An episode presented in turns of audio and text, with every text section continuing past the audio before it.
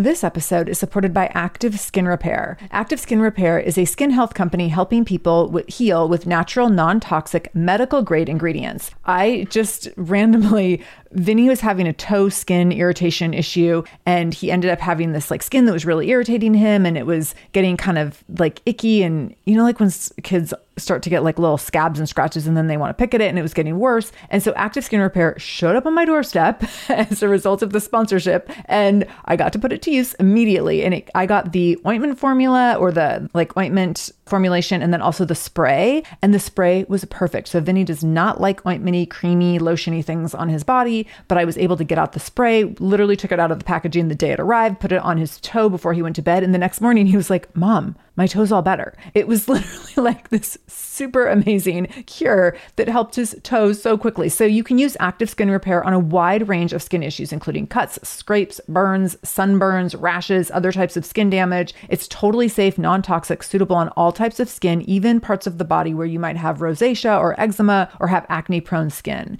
This is also safe for the youngest members of your family up to the oldest. So now you have one simple solution for your family's skin health needs. With over five hundred thousand happy customers and thousands of five-star reviews and super safe and clean ingredients, Active Skin Repair is something that you want to have on hand for your family. So to get your own Active Skin Repair, go to active skin repair dot com to learn more about Active Skin Repair and get twenty percent off your order when you use the code SHAMELESS. That's active skin repair dot com. Use the code SHAMELESS for twenty percent off your order. active skin repair dot com, code SHAMELESS.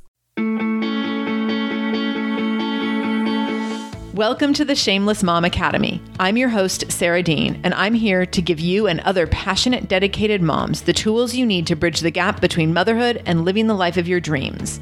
I'm also here to help you be a little more shameless every day, because if you aren't building a life you're extraordinarily proud of, what kind of legacy are you building? So let's dive in. This is the Shameless Mom Academy, episode fifty-four. On today's episode, we're talking to Rebecca Michi, a mom of two, a wife of one, and a children's sleep specialist who would not ever dream of telling you to leave your children to cry it out. Rebecca loves helping families turn drama into dreamland. When she's not momming, wifing, or consulting, you can find her either running rather slowly or sipping coffee in Seattle. So I know Rebecca through a couple different communities. I know her through some business stuff and events that we've gone to and groups that we participated in. And then I also know her from the amazing running community through Running Evolution in Seattle with Beth Baker, the amazing Beth Baker. So Rebecca and I have both done some training with Beth for running events. And so we've not done our training at the same time. So what happens is I see that Rebecca's doing a training with Beth on Facebook, and then pictures are posted in, of all their training runs. And I just get to cheer for Rebecca. And I got to do that while she was training for her first marathon a year or two ago. So that was really fun. I'm a huge fan of Rebecca's because not only does she do things like run a marathon when she has her own business and a couple of kids and a husband to take care of, but she also took great care of me unknowingly when Vinnie was really little. So when Vinnie was a baby, Rebecca, and she still has it, she had this amazing Facebook page for her business, and she would answer baby and kids sleep questions on the page. And at that time she was doing it on a weekly basis. She would do these Q and A's, and I would obsess over everything that she said because I was obsessed with my child going to sleep and staying asleep for as long as possible. So we're going to talk about that today. We'll actually talk about my experience, what I thought would happen versus what actually happened when my child was born and I thought he would just sleep all the time and I'd be able to work all the time. Because we all know that's not how it works out, right? So we had a really fun time talking today about sleep, about parenting, and about what Rebecca brings to the table when she works with families. I also asked people to send in questions in advance of this interview, which was so great. So I was able to give Rebecca a ton of questions that you guys all posted on Facebook, and we went through that. So we talk about infants and newborns and sleep. We talk about how long it takes to get a baby on a schedule, because it doesn't happen in the first week like I thought it did. We talk about how to minimize nighttime waking. We talk about sleep habits and routines and the significance of that and what that looks like for an infant versus an older child. We talk about, I have to be very honest, I was selfish in some of my questions. So some of them are oriented towards three to four-year-olds like my son. So we talked about what you can do to get kids to go to bed earlier or sleep in later. We talked about what you can do to uh, make sure your child does not get out of bed with one million requests. Although Rebecca insists that this is kind of a developmental thing and that sometimes children just have a lot of requests. So, but we do talk about strategies around all of that. And so it was a really fun conversation. And I love that Rebecca does bring some fun, some humor, and just a lot of practical advice where you do leave a conversation with her feeling like, oh yeah, I can totally do that. And that is a lot better than feeling like you have to listen to your baby screaming and crying it out, which I know for me was just not something I could do with the nature of my child and the anxiety that my child seemed to have from a very early age, and that the anxiety that I have all the time. So this is a great episode. Get ready to get all your sleepy time questions answered and get lots of insight into how to make your children a little bit better sleepers. Let's dive in with Rebecca Michi. Rebecca Michi, welcome to the Shameless Mom Academy. I'm excited to have you here today. Oh, I'm glad to be here. Good. So we met in a mastermind group, I think was the first time we met, but then I've been stalking you online, and it started when I had a tiny little screaming baby. Yes, that's I'm, right. I'm probably not the only person that stalks you. No, I do meet a lot of people, yeah, who are like, oh my gosh, I follow you online. Yes, okay. Yeah. And the value that you offer with your work in those first weeks of parenthood, it's so significant, because I know that for me, when I had this screaming baby and I didn't know what to do with him, I would read what you had written about sleep with tiny babies, but then I would also like watch other families' questions and look ahead to like yes. a month. This is what he's going to be doing. So I made sure that I read anything you put on Facebook for months so that I was prepared for like everything coming my way. Excellent. Yeah, it was a lot of fun. So you have worked with kids for many years prior to working with children and families with sleep. Tell us a little bit about that and what you've done prior to the sleep specialty. Yeah. So my degree is in child development, um, and I got that probably one hundred fifty years ago in England. That's what it feels like anyway. And then I've worked with families in many different settings. Started out working in a daycare, worked my way up to managing daycares. I was a nanny. I've kind of done it all. I've worked with families in every single setting, I think. And that was my whole entire work life until I then had kids. And then I had that decision of, do I want to work with kids all day to then come back to my own kids? I decided, no, that's not what I want to do. And so then I started my business working with sleep. Nice. And why did you choose sleep? I mean, I'm sure there's so many directions you could have gone with childhood development. Yes. Why did you choose sleep? My kids were quite young, and I was just doing parenting consulting. So I was kind of helping with everything, tantrums and potty training and sleep and everything. And nine times out of ten, I was working with families with sleep, even if they didn't get me in to work with sleep. Maybe they had a three-year-old who was having lots of tantrums, and the three-year-old's getting five hours sleep a night. That's why they're getting lots of tantrums, because they're getting five hours sleep. We fix the sleep, the tantrums disappear to a certain extent. And so it just seemed that, gosh, this is all, I'm always working with sleep. So that's when I decided that I really needed to be specializing that, both for that seemed to be what families really wanted help with, and for a place to be moving then my business forward. Oh yeah. And gosh, that makes so much sense. Before we had a child, we had just a dog. And I remember I was like obsessed with Cesar Millan, the dog whisperer. And yeah. so much of what he had to say was like, if you don't walk your dog and get your dog enough exercise, the dog is going to act out. And it sounds like you're suggesting that it can kind of be the same thing with kids and sleep. If they don't get the appropriate amount of sleep, then there's going to be all these little side effects that wreak havoc on the whole family. Definitely. Like as an adult, that like when it's tolerant, relationships suffer, we make bad food choices, it affects absolutely everything. And this is as an adult, when, when you're so tiny and have no idea what's going on, we're very much sort of driven by hunger and tiredness. That's when life is really hard. Yes. And you have great advice. We're going to get into this in a few minutes, but you have such great advice about hunger and babies and eating and what's appropriate with that and how that relates to listening to the needs of your child, which was so valuable to me, because I know when my son was screaming a lot and underfed and we couldn't figure out, I had so many problems with nursing, and my mom was just like, just put some rice cereal in his bottle. I started giving, she's like, I'm pretty sure when you were like a week or two old, we just started doing that. And I was like horrified. But the bottom line was that like the baby needed more food, and then he would sleep a lot better. And ultimately like it was whatever that food needed to be. And I was so resistant to formula. And then finally it was like, just give the baby the damn formula so that we can all live a more peaceful life. Yeah. And it made a big difference. Definitely. Yeah. Because it's hard. Nobody can sleep when they're hungry. No. And we all get hangry, whether yeah. you're a newborn or you're in your forties. Totally. It's so the same. Totally. So you've turned this passion with sleep and families into a business, and you run this all from home. Is that correct? That's correct. Yeah. I do have an office because I do like to get out of the house, okay. but yeah, basically I'm at home now. Yeah. Okay. I, it's run from home. Nice. And how did you go about building your business so that, I'm assuming that that was, you intended for it to be something you could do from home so that you could kind of stay close to your family and be on top of family stuff? Yes. So that was very important to me, was that I could still do all the stuff with the kids. So, and I do ninety percent of the stuff, my two daughters. So that was very important to me that I was able to do that. And so that was one of the reasons that I wanted to then start my own business. And I just wanted to have that flexibility, but also wanted to be helping families. When it comes to, it's obviously not a nine to five because sleep is happening all through the night. Not that I'm there all through the night. Not that I'm, if you text me in the middle of the night, I'm not answering, uh, you know, I'm not, but it just does give me that much more of a flexibility to work and something that, that really suits my family.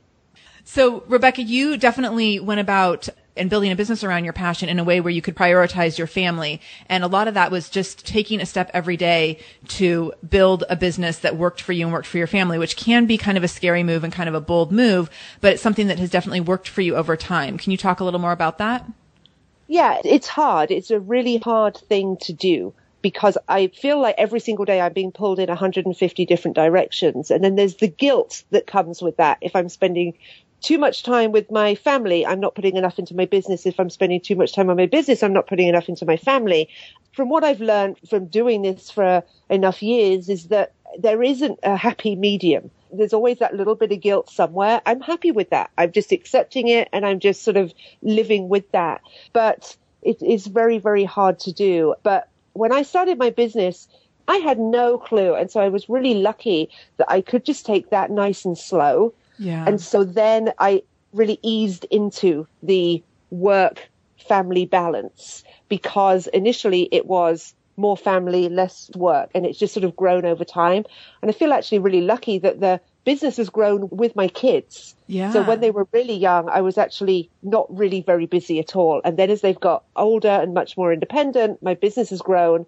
And like my daughter now, she's just downstairs just doing, hopefully, she's doing some maths. But I'm not sure. She's probably watching T V. Um, but, so she can just be left. But seven years ago, no way could I have been doing this on a call now without right. you hearing things breaking in the background and my kids screaming at each other. So it's just sort of my business has grown as the kids have grown, which has helped me so much. I feel yeah. very lucky that's really happened. I think there's such an evolution that comes with building a business from home, and like the evolution of parenthood and the evolution of building the business happen side by side. It can be a stressful thing, but it can be a really cool thing too. Yeah. This episode is supported by Nutrafol. Did you know that hair thinning will happen to approximately one in two women? If you're among them, you are not alone. Thinning hair is normal, but it's not openly talked about, so it can feel lonely and frustrating and sometimes even embarrassing when you're going through it yourself. Join the over one million people who are doing something about their thinning hair with Nutrafol. Nutrafol is the number one dermatologist-recommended hair growth supplement, with over one million people seeing thicker, stronger, faster-growing hair with less shedding. Oh my gosh, I am a heavy shedder, so if you are a heavy shedder, or if you are someone who's wanting to thicken your hair, I definitely want you to try out Nutrafol. I have loved using it myself, and I know multiple other people who've used it and have found great results. While many supplements rely solely on ingredient studies, Nutrafol clinically tests final formulations to ensure their efficacy. In a clinical study, eighty-six percent of women reported improved hair growth after taking Nutrafol Women's Hair Growth Supplement for six months. To get started, you can take their hair quiz on Nutrafol dot com, which will give you a personalized health plan based on your special root causes. Nutrafol is committed to helping you identify root causes of any shedding or hair loss so that you can really start to rebuild healthy hair in a way that is customized to you. So take the first steps to visibly thicker, healthier hair. For a limited time, Nutrafol is offering our listeners ten dollars off your first month subscription and free shipping when you go to Nutrafol dot com and enter the promo code SHAMELESS. Find out why forty-five hundred healthcare professionals and hairstylists recommend Nutrafol for healthier hair. Go to Nutrafol dot com. That's N U T R A F O L dot com, promo code SHAMELESS. Nutrafol dot com, code SHAMELESS. This episode is supported by AquaTru. Having clean, safe water is the last thing you want to worry about. But unfortunately, according to extensive research by the Environmental Working Group, three out of four, yes, three out of four homes in America have harmful contaminants in their tap water. So that's why you got to check out AquaTru. AquaTru purifiers have a four-stage reverse osmosis purification process, and their countertop purifiers, which is what we have, take no installation or plumbing, and they remove fifteen times more contaminants than ordinary pitcher filters, and they're specifically designed to combat chemicals like P FAS, which can lead to potentially adverse health effects like cancer, endocrine system disruption, and liver toxicity, which is part of what makes AquaTru so special, unique, and important in terms of how they are able to filter water. They also have water purifiers to fit every type of home. So like the installation-free countertop purifier that we have at our house to higher capacity under sink options. They even have Wi-Fi connected purifiers and mineral boost options. So I'm so excited about our new AquaTru. And here's the thing. I swear it's like a gentle reminder to actually drink more water every time you walk into your kitchen. So we are drinking more water now, and also more clean water. So more water that is more clean. It feels like a double win. I'm feeling pretty impressed with us. I feel like sink water, tap water becomes invisible at a certain point. And when I see the purifier on my counter, it's like many time a day reminder to like, keep drinking, keep drinking. So I want you to check out AquaTru for yourself and for your family. AquaTru comes with a thirty day money back guarantee, and that makes it a great gift as well. Today, my listeners can receive twenty percent off any AquaTru purifier when you go to aqua tru dot com. That's A Q U A T R U dot com and enter the code shameless at checkout. That's twenty percent off any AquaTru purifier when you go to aqua tru dot com and use the code shameless, S H A M E L E S S. aqua tru dot com, code shameless. Definitely. Tell us what you love most about your work. I love it when a family comes to me and they are incredibly sleep deprived and they're in crisis mode and they're so tired the family's not functioning well, and then within four to six weeks we completely turn that around. And so we're turning around the way the child's sleeping, the way the parents are sleeping, the parents' relationship, the parents' relationship with the child. We can completely turn that around, and that just is such a good feeling, knowing that I've been part of that and just given these families the confidence and the steps that they need to be able to get that. The confidence with sleep is a big thing. That's really yeah. important. What things do you see parents doing that are not so effective? Could be so many different things. I would imagine the list is long. It's really long. And I'm a real firm believer that it's only a problem when it's a problem. So that may be a problem for them. And then what they're doing is just not working. And that's when it's a problem. So that most people don't mind rocking a six-month-old to sleep. When you get into a three-year-old and you're still rocking your three-year-old to sleep, that's when it may be a little bit more of a problem. Right. But it's only ineffective when it's ineffective for that family. So there's no real right and there's no real wrong. It is a way of looking at it as just as sleep. It's what's right or what's wrong for that individual family. And that's not for me to say. That's for them to tell me. That makes so much sense. One of the best parenting advice I got was from a mom who said to me, she's like, don't listen to other people. Do what works until it doesn't work anymore. And that was so helpful. She's like, if the baby sleeps in the swing every single day for six months and that works, do that. she's, yeah, exactly. She's like, it doesn't matter. Other people are going to give you all sorts of advice. Just do what works until it doesn't work anymore. Exactly. So, that's great advice, because when you want to change it, that's when you're going to change it, is when right. you want to do it, not because some random person in the supermarket tells you you right. need to stop doing that. And it'll be obvious when things are not working. Exactly. Then make a change. Yeah. That's the only time to do it, is when you want to do it. So let's talk about Cry It Out, which is a little mm-hmm. controversial. Let's talk about why you don't promote crying it out.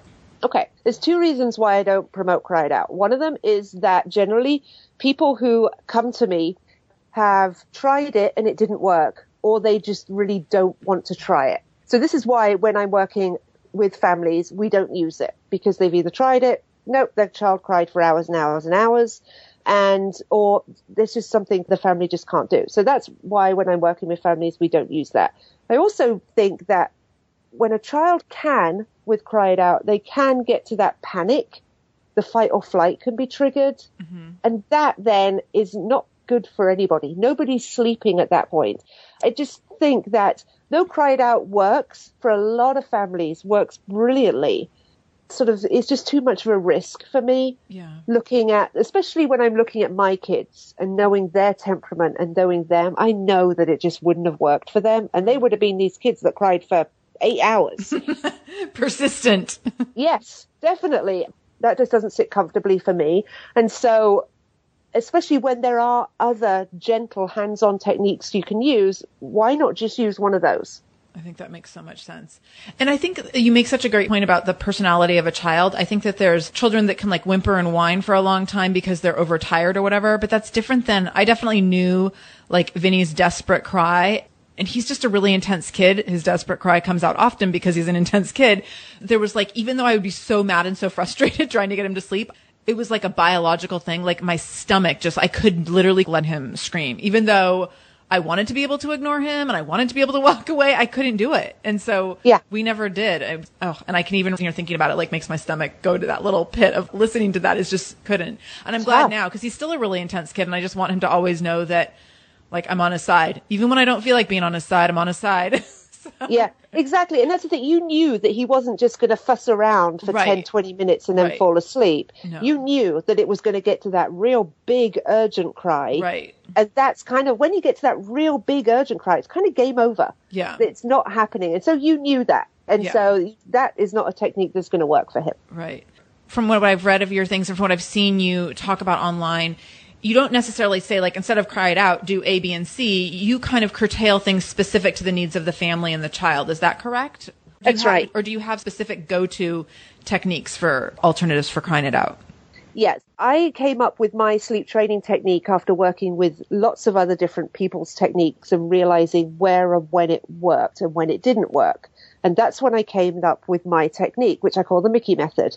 And it's a very hands-on technique. And there's just sort of very few rules with it. One of them is soothe them however you need to soothe them, because that's a very unique thing depending on the child. And so then there are other rules. You do need to lay your child down. Once they've got tired, that's when you're very hands-on. But you know your child better than anybody. You know when they're asking for help. And so you pick them up whenever that is. So this is sort of is the technique that I use. But there are a lot of other things that we're looking into before we even get started with that. We're looking at the routines, getting the child nice and relaxed. We're looking at age-appropriate routines for a child. So there's lots of other things that we work on, environment, getting really nice and relaxed, lots of things before we even get started with any sleep training, because it all really helps. It's not just, let's do this one thing and we're going to get great results, because it's doing lots of things. That makes a lot of sense. So I asked on Facebook if anyone had any sleep questions over on our Shameless Mom Academy Facebook page. And lo and behold, there was a lot of questions. And I Great. remember when I first started following you, I'm trying to remember, I think you did, I don't remember if it was daily or weekly. It might have been daily that you did Facebook Q and A's. No, it was weekly. Was it weekly? It once, okay. Yeah, I did it once a week. And I was like obsessed with that. You would get all the questions and then you would answer them like throughout the day. And Because, and this was exactly like what happened when I asked it on Facebook, you get all these people who are asking at different ages and different places of child development about sleep questions, but reading through it every week, it was like a glimpse into my future. So I would always cute clue into the things that were relevant to Vinny's age at that time, but then I was always looking down the road, seeing like, okay, this is what I have to look forward to. And it was so helpful because I felt like then when we got to later ages, I kind of knew what to do. But one yeah. of the really consistent pieces of advice that you had that was helpful to us, you've kind of touched on it already, was the idea of routines around sleep time. And I remember starting that with Vinny, and I think you said, you know, fifteen minutes and like sit down in the room, make the room quiet and darkish and read a few stories and sing a few songs and have this like routine that you are always repeating every time you go to bed, which worked really well for him. And we still have like a huge routine around going to bed and going to sleep. And it's evolved over time. Sometimes I feel trapped because I think I'm going to be singing him songs until he's like fifteen, but, but it works. And funny, like now I catch myself doing the routine and he's getting close, I think, to dropping naps, and he's almost four. So it's probably Probably about mm-hmm. time, but I find myself like still singing him to sleep almost every time he's home for a nap. So usually he's at school during nap time, but on the weekends I sing him to yeah. sleep and like rub his head. Mm-hmm. Like I'm probably spoiling the child a little bit, but it's like the sweetest thing. And it's just something that he, it's part of our routine and it's worked really well for us. And now it's like these precious moments that I know are limited. Yeah. I can't stop myself. So I want to kind of go through some of the questions that we had on the Facebook page and then I've kind of broken it up by age. So let's start with the babies, the little ones. I know that when Vinnie was born, like the day he was born, I was like, okay, so let's start a schedule. And I kept waiting, and it made me crazy. And I remember, I know I posted multiple questions on your Facebook page at that time. Like, when is this routine going to start? Everyone was like, oh yeah, three naps a day. And I'm like, okay, like, do we start it when he's like a week old? Or it took forever to get to this place where it was like, I really wanted, like, at nine o'clock, there's a nap. At twelve o'clock, there's a nap. At four o'clock or whatever. I wanted this, like, very set in stone thing. That did not happen. So how long does it take for babies to settle into sleep routines in terms of consistency with nap time and bedtime? I wouldn't even try and get on a routine until at least twelve weeks of age. Wouldn't even try. Yeah. And then it can take you a couple of months. You're set in stone pretty much at six months. That's what but I then, felt like with us. It took six months. Yeah. Uh, but then it's kind of constantly changing anyway. If you're trying to get into a routine too early, it's just so stressful for everybody. So don't even start till twelve weeks. Then at twelve weeks, start introducing fairly loose routines, and then that will get kind of tightened up naturally by the time you get to about six months. Okay, that makes sense.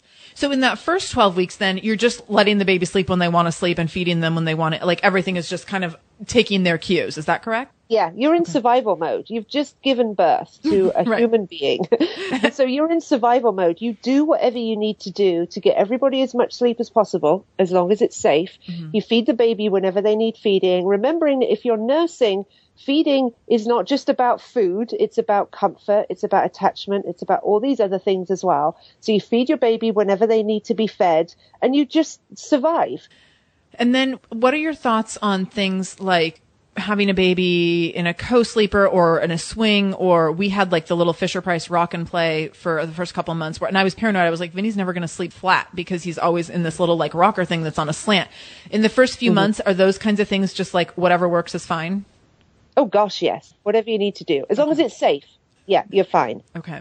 Is there anything, I'm laughing as I say this because, like, every parent's dream is like, what's the magic trick to minimize nighttime waking? And my mom, again, was like, well, then when they're a week old, just put some rice cereal in the bottle. But I know that my doctor was like, please do not do that. So is there anything, and this would go from any note from a newborn, but even in any time in that first year or two, I know there's a lot of children that wake very frequently in the night, and that for some babies that slows down after three months, but for some babies it's they're up four times a night the whole entire first year. Is there anything that we parents can do to minimize nighttime waking? Yes, there is. So a lot of feeds, especially as children get a little bit older, they happen because of hunger. And so children need so much milk per twenty-four hours. We don't want to just sort of be thinking that with a three-week-old, we can just keep feeding during the day. They won't need it at night. They certainly will. But hunger is the reason for a lot of waking. Okay. But it's normal for us to wake. Humans wake between two and six times, and that's an adult. So children who are in bed for longer will wake more times during the night. Waking is only an issue if we struggle to get back to sleep. So an insomniac wakes, struggles to get back to sleep, is awake for hours and hours. Mm-hmm. A child who is fed or rocked to sleep will wake as it's normal to do, but they can only get back to sleep by being fed or rocked. Okay. That's when it's a little bit more of a problem because they don't have the skills to do it themselves. So we can teach the skills, and that's when we do some sleep training to teach the child to fall asleep more independently. That does not mean that we are eliminating all night feeds because a child still may need to feed. And I believe children may need to feed until they're around twelve months of age. Okay. But that would just be sort of once during the night, not up four times a night or right. waking every hour. So when you do have those babies that are getting up multiple, what kind of sleep training do you do for the babies that are in that nine to twelve months and they're still getting up multiple mm-hmm. times versus just mm-hmm. the one? Yeah, there's plenty that we can do. I like to start by working on the daytime routine first. A great routine for a child who's over six months and Uh, still napping twice a day or even three times would be the two three four routine. And you may remember this. Yes, I, think I do. Get, yes. So awake for two hours, then a nap. Awake for three hours, then a nap. Awake for four hours and then down for the night. So with three hours total nap sleep, we have a twelve hour day. This, honestly, is my secret weapon when it comes to sleep, especially with that sort of seven, eight, nine, ten month old kids, because this will then, it's what children naturally kind of fall into, this sort of routine. You need to tweak your nighttime routine, just those a little bit, but we can as much as half nighttime wake ups by just working on that those daytime routines. I temporarily forgotten the two three four rule, but I do remember that I made myself a slave to it when Vinnie was little, and it, cause it worked very well, but I like didn't leave the house because I was like, no, like he can only mm-hmm. be up in these certain intervals, but he was an amazing napper. And still to this day, I mean, he's going to be four in a few weeks and he still naps every single day. I feel like we got a really consistent sleep routine down for him and just consistency of habit. And I know that I remember when I, before I had him, I had a couple clients of mine at the gym. Many of them had children, but I remember a couple in particular who were like, we are complete like sleep Nazis at our house. We make such a big deal about sleep and we like stay home for parts of the day because of it. And we come home early from events in the evening because of our children's sleep schedule. But they said there's sometimes that can be hard, but the positive side is that our kids sleep through the night earlier and our kids nap super routinely. And there's just this like predictability about our life and our household and this peacefulness about it that makes it worth it. And so I very much followed that, and I found that that two three four method made a really big difference, and it was kind of the beginning of like us having a really solid foundation on sleep. For those of you listening who haven't tried that yet, I would highly recommend it. This episode is supported by a podcast I want to share with you called Understood Explains. So this is, show is about navigating A D H D, dyslexia, and other learning and thinking differences, which can be so confusing. And so every uh, season of the show is around a different theme. So there's a season on special education, there's a season on A D H D diagnosis for adults, and the current season is all about I E Ps. I love this podcast because the episodes are ten to fifteen minutes long. So if you are short on time or short on focus, you can take this content in super quickly, easily. It's very digestible. And the show is hosted by teacher and special education expert, Juliana Urtube. So Juliana talks all about how to navigate educational plans, I E Ps. She talks about the differences between I E Ps and five oh four plans. She really breaks things down in a really clear and simple way so that you have some of those questions that you might be thinking around, like, does this pertain to my child? Is this something I need to be looking into? Like, where do we go from here? Where do I go if I have questions? Juliana has you covered. She explains so many different things and so many different little pieces and nuance of I E Ps and special education and different things on Understood Explains. So I want you to go check it out wherever you're listening to this podcast. You can go listen to Understood Explains. Just go into your podcast app, do a search for Understood Explains, and it will pop right up. Click on it, pick your episode, and get the answers that you've been looking for and the support that you need around different learning differences and differences in school. This episode is supported by EarnIn. Life doesn't happen bi-weekly, so why should payday? The money you earn now can be in your hands today with EarnIn. EarnIn is an app that gives you access to your pay as you work, up to one hundred dollars per day or up to seven hundred fifty dollars per pay period. Super, super easy to use. You just download the EarnIn app and verify your paycheck. Then you can access up to one hundred dollars a day as you work and leave an optional tip. So the app is free. You can leave a tip if you want. Any money you access plus tips are automatically repaid from your next paycheck. So here's the thing. Sometimes getting close to your next paycheck, next pay period, and you realize, oh gosh, like paycheck doesn't come until next Friday, but we have this event that we need to attend this weekend and we need money for it. Or we have to buy a gift for someone. Or, oh my gosh, like my kid tore through their shoes and now we have to buy new shoes this weekend and the money's not in the bank yet. So EarnIn can help you access the money you've already earned at work by giving you this little bit of money in advance. So make EarnIn part of your financial routine and join EarnIn's over three and a half million customers who say things like, when I think about EarnIn, I think about financial stability and security, and it gives me a lot of peace of mind. So for our listeners, all you need to do is download EarnIn today. It's spelled E A R N I N,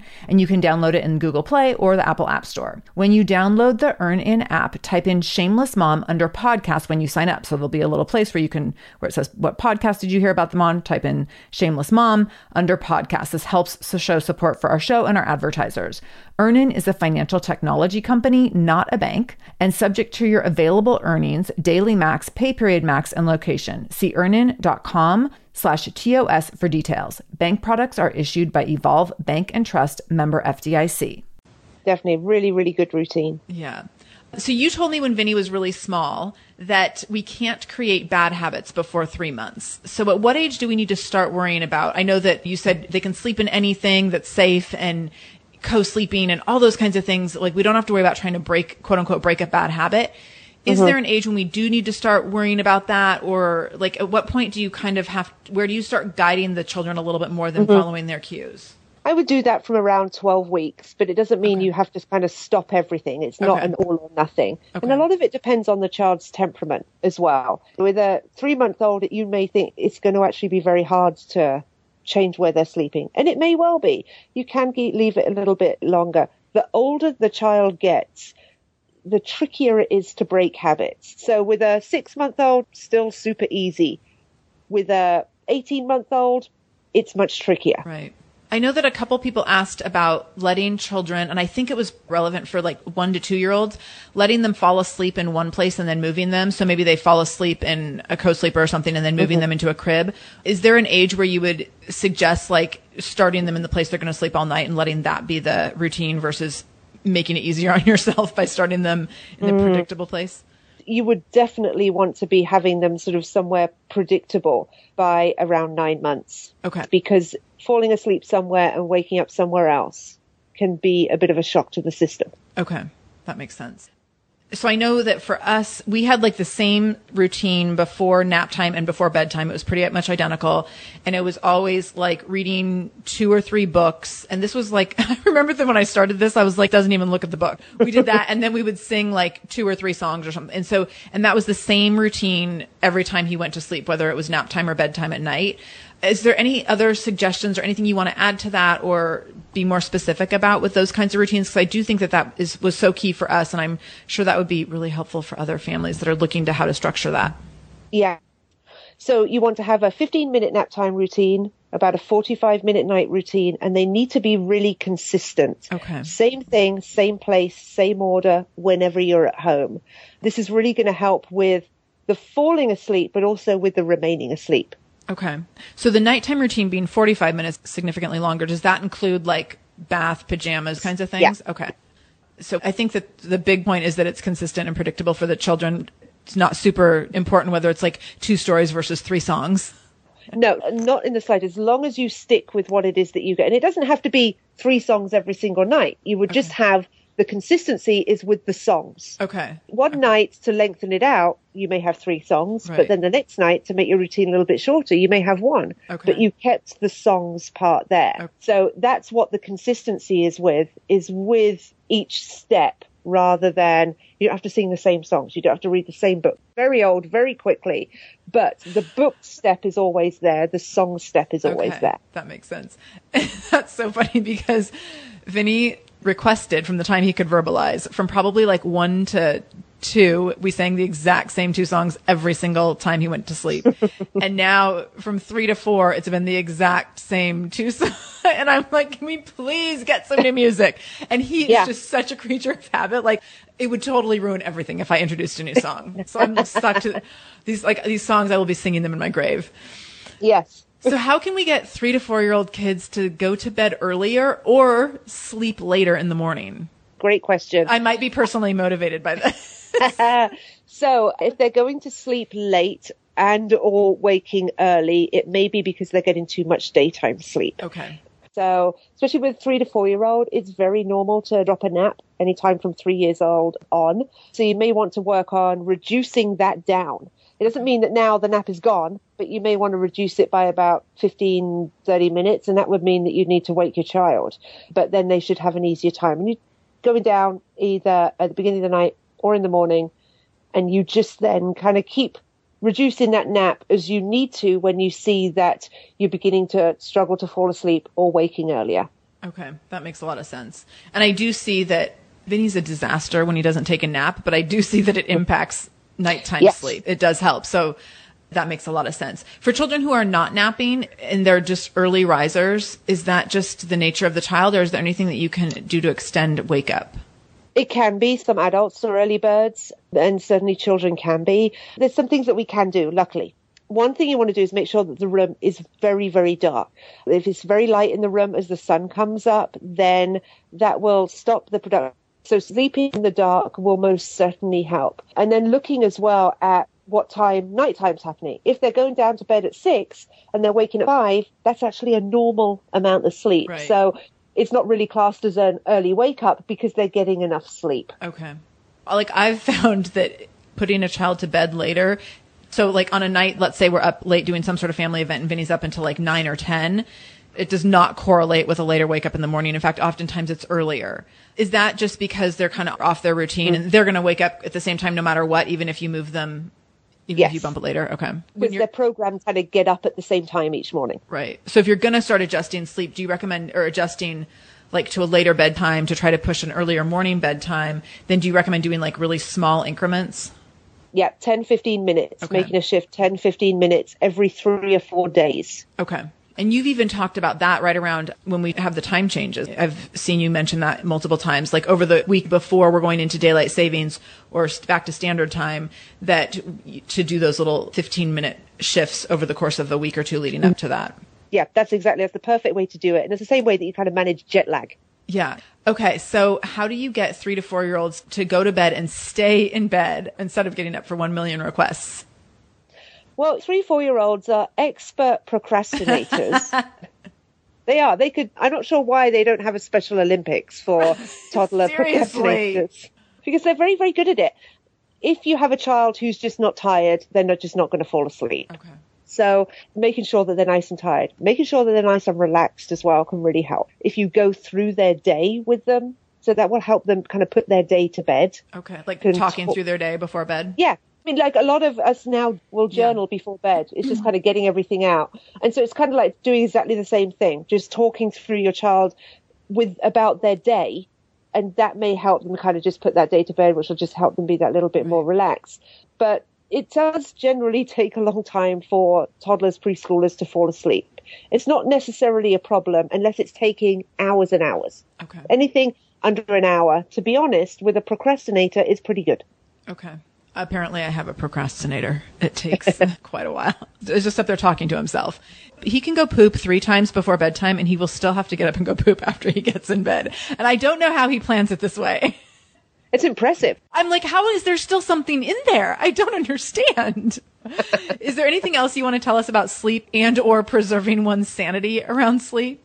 I mentioned it earlier that it's only a problem when it's a problem, and don't let anybody tell you otherwise. That if you're quite happy with the way that your child is sleeping and they're getting to sleep, then just keep going, because that's saving your sanity, because the yeah. thought of changing anything when it comes to sleep is quite frankly terrifying, because you're thinking that I'm getting as much sleep as I possibly can right now, as is my child. If I make changes, chances are it's going to get worse before it gets better. Right. And so don't do that on a whim. If you are going to make changes, then get a really good, solid plan together so that you're going to be able to just really follow through. Studies have been done and show that any sleep training method technique is as effective as any other as long as you're consistent. And that really, really is key, is that you've got a really good plan, follow through, and you're not giving in. That's when things do not work. Right. That makes sense. So for people who don't have a good plan, you say like, don't mess with a good thing. Like if you feel like you don't have a good thing going on and you want to make some changes, I know you have a program coming up. It's a twenty-eight day easy sleep package. Can you talk a little bit about what that and what that offers families? So it's a brand new package that I have, and it is going, giving you step-by-step instructions for teaching your child to fall asleep more independently. So there are videos each week. We're looking at the temperament of your child, the issues that they have. We're looking at the daytime routines, environment, absolutely everything, breaking it all down into little steps. Then we get started with some gentle sleep training using the Mickey method for the nighttime. Once we got our nights into a great place, then we work on our naps, and then we kind of tidy everything up, because your child's going to be sleeping great at night. We have to then go back and look at our routines again, because they're not going to be catching up with sleep during the day. So we just kind of circle right back and look at those routines. So step-by-step instructions for gently teaching your child to sleep a little more independently. Oh, I love that. So where can we find information on the, the twenty-eight day Easy Sleep Package? So you can go to my website, which is w w w dot children's sleep consultant dot com. You can find out about the package there, and then you can see all the other things, all the other packages, the way that I work with families as well. But you can also find a ton of information on my blog. I blog every single week about sleep, funnily enough. And so there's a lot of information there. And you can search for naps or regressions or nighttime or pacifier, whatever it is. And that will bring up every single blog post that mentions that. And so there's a lot there. You can get a lot of information from the blog. Oh, that's great. So, and then is everything all of your information and ways that people can reach you and work with you is over at children sleep consultant dot com. That's correct. Okay. Yeah. So we will link this all up over on our show notes over at shameless mom dot com. And in addition to that, because you don't just work with families, you're here in Seattle with me, but you do not work just with families locally, correct? Oh, no. I, yeah. Remotely? I work with families all over the country. Okay. Amazing. This has been so helpful, Rebecca. I really appreciate you taking the time to chat with us. And we are going to sign off here in a minute, but I want to make sure that everyone knows they have all these links to the show notes and everything that Rebecca has mentioned, including where to find that twenty-eight day easy sleep package and more information on the Mickey method and blog post that she mentioned. So that'll all be over at shameless mom dot com. Thank you, Rebecca. This was really helpful. This made me motivated to be more specific with some of our routines, and maybe Vinnie won't get out of bed so many times to poop every night. And you got to remember, though, when it comes to pooping, humans poop at the same time each day. So that'd be a tricky one. I know. It's so funny. I don't mind that he poops at night. I just wish he could like do it all at once instead of instead of holding some for after bedtime. But that's just what he does. That's right. Just now become his new normal. It has. Totally. Totally. Okay. Thank you, Rebecca. Thank you so much for listening today. I hope you loved this interview with Rebecca, and I hope you got some great information for you and your little ones to get a better night's sleep starting today, or maybe just a better nap or a longer nap. Wouldn't that be nice? Just long naps for everyone all day long.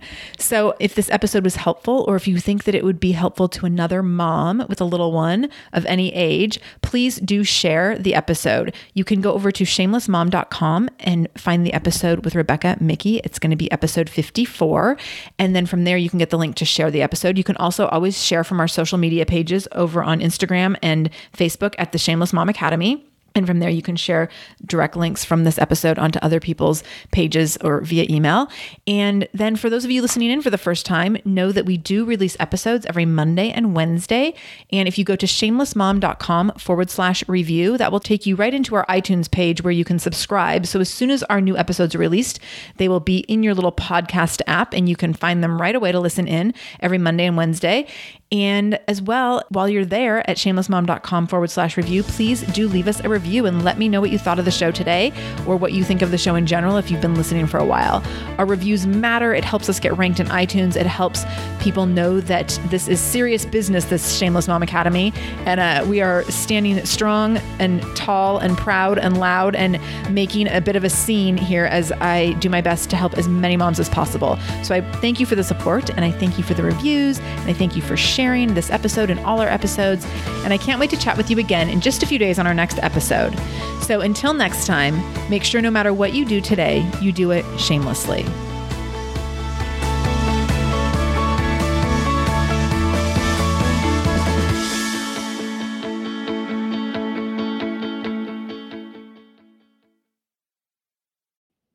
Feel like you're the martyr in your family? You're not alone. Hey, this is Joanne. And Bree. And we're from the No Guilt Mom podcast. Bree, we talk to a lot of moms. Yeah, we sure do. And if you're a mom who has a to-do list that is so massive that you get overwhelmed and you shut down, or if you fall into the habit of doing everything for everyone and don't know how to change it, we can help you become a no-guilt mom. We're going to take you from family martyr to family model. That's role model, so that you role model the behavior that you want to see out of your kids. You're going to go from being tired and overwhelmed to energized and guilt-free. Every week, you'll get actionable strategies that you can implement right away from the experts that we interview and from us. We also have a whole lot of fun, so check out the No Guilt Mom podcast everywhere you listen to your favorite shows.